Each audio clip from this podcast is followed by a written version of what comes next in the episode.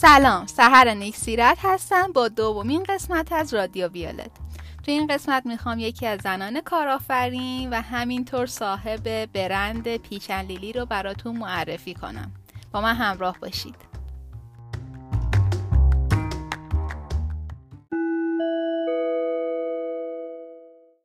برای اینکه بدونیم پیچن لیلی چطور مشهور شد و صاحب امتیازش رو تبدیل ملکه کی بیوتی کرد لازم هست زندگی نامه خانم آلیسایون رو با هم بررسی کنیم. خانم آلیسایون مؤسس شرکت پیچن لیلی در سال 1982 در کره جنوبی متولد شدن.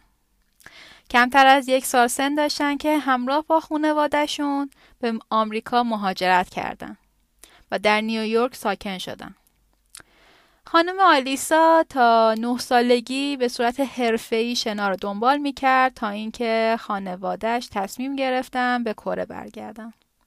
آلیسا که آرزوی شناگر حرفه‌ای شدن داشت وقتی که به کره برگشت متوجه شد که نه تنها احساس شهروند کره نداره بلکه سیستم آموزشی کره جنوبی به صورتی هست که نمی‌تونه به صورت حرفه‌ای بعد از مدرسه شنا رو دنبال کنه. خانم آلیسا در خاطراتشون نوشتن که شنا همه چیز من بود و تمام هدف آرزوم این بود که در تیم شنا باشم و به المپیک راه پیدا کنم.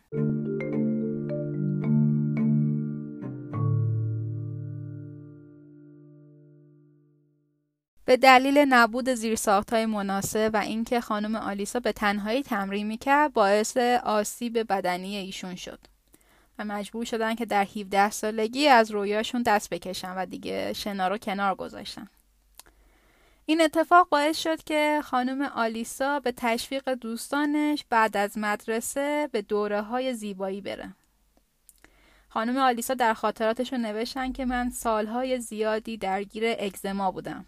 و همیشه مادرم من رو با جوش شیرین حمام می‌کرد و از ماسک جو برای من استفاده می‌کرد. ما در دبیرستان دروس بیولوژی رو گذرونده بودیم اما اطلاعات دقیقی در مورد پوست نداده بود. حتی گوگلی هم وجود نداشت که من در مورد پوستم تحقیق کنم. تا اینکه من پا گذاشتم به ساختمان زیبایی شناسی و ساختار پوست رو یاد گرفتم. احساس کردم که به دنیای ماتریکس پا گذاشتم. با بالا رفتن اطلاعات هم در مورد پوست و امتحان کردن فیشا روی صورت دوستانم علاقم به مراقبت از پوست بیشتر شد. بعد از تموم شدن دوره دبیرستانم به آمریکا برگشتم و در دانشگاه کلمبیا تحصیل کردم. بعد از لیسانس دوره بازرگانی هاروارد رو ثبت نام کردم. این در حالی بودش که در بحران مالی بودم. تمرکز این دانشگاه بر کارآفرینی بود. پدر بزرگ خودم هم کارآفرین بود. پس فکر کردم من هم کارآفرین خواهم شد. بعد از گذراندن دوره MBA جذب گروه مشاوران بستون شدم. اما تصمیم گرفتم از کارم استعفا بدم و برند خودم رو بسازم. اولش خواستم محصولات کره رو وارد کنم اما خیلی هم دلم راضی به این کار نبود. و تصمیم گرفتم علاقم رو وارد تجارت بکنم. باورم نمی‌شد در دل آمریکا محصولات مراقبت از پوست کره پیدا نمیشه. پس تصمیم گرفتم با فناوری و فرمول های پیشرفته کی بیوتی رو به آمریکا بیارم. در سال 2012 Peach and Lily رو تأسیس کردم و در 2016 اولین line از محصولات Peach and Lily که sheet mask بود به بازار عرضه کردم. سال قبلش تصمیم داشتم محصولات بیشتری رو عرضه کنم اما با چالش فرمول ها و آزمایشگاه ها روبرو شدم. برای من افتخار بزرگی بود که توسط شیمیدان ها جدی گرفته شدم. رویای Willy Wonka ی من به حقیقت پیوسته بود.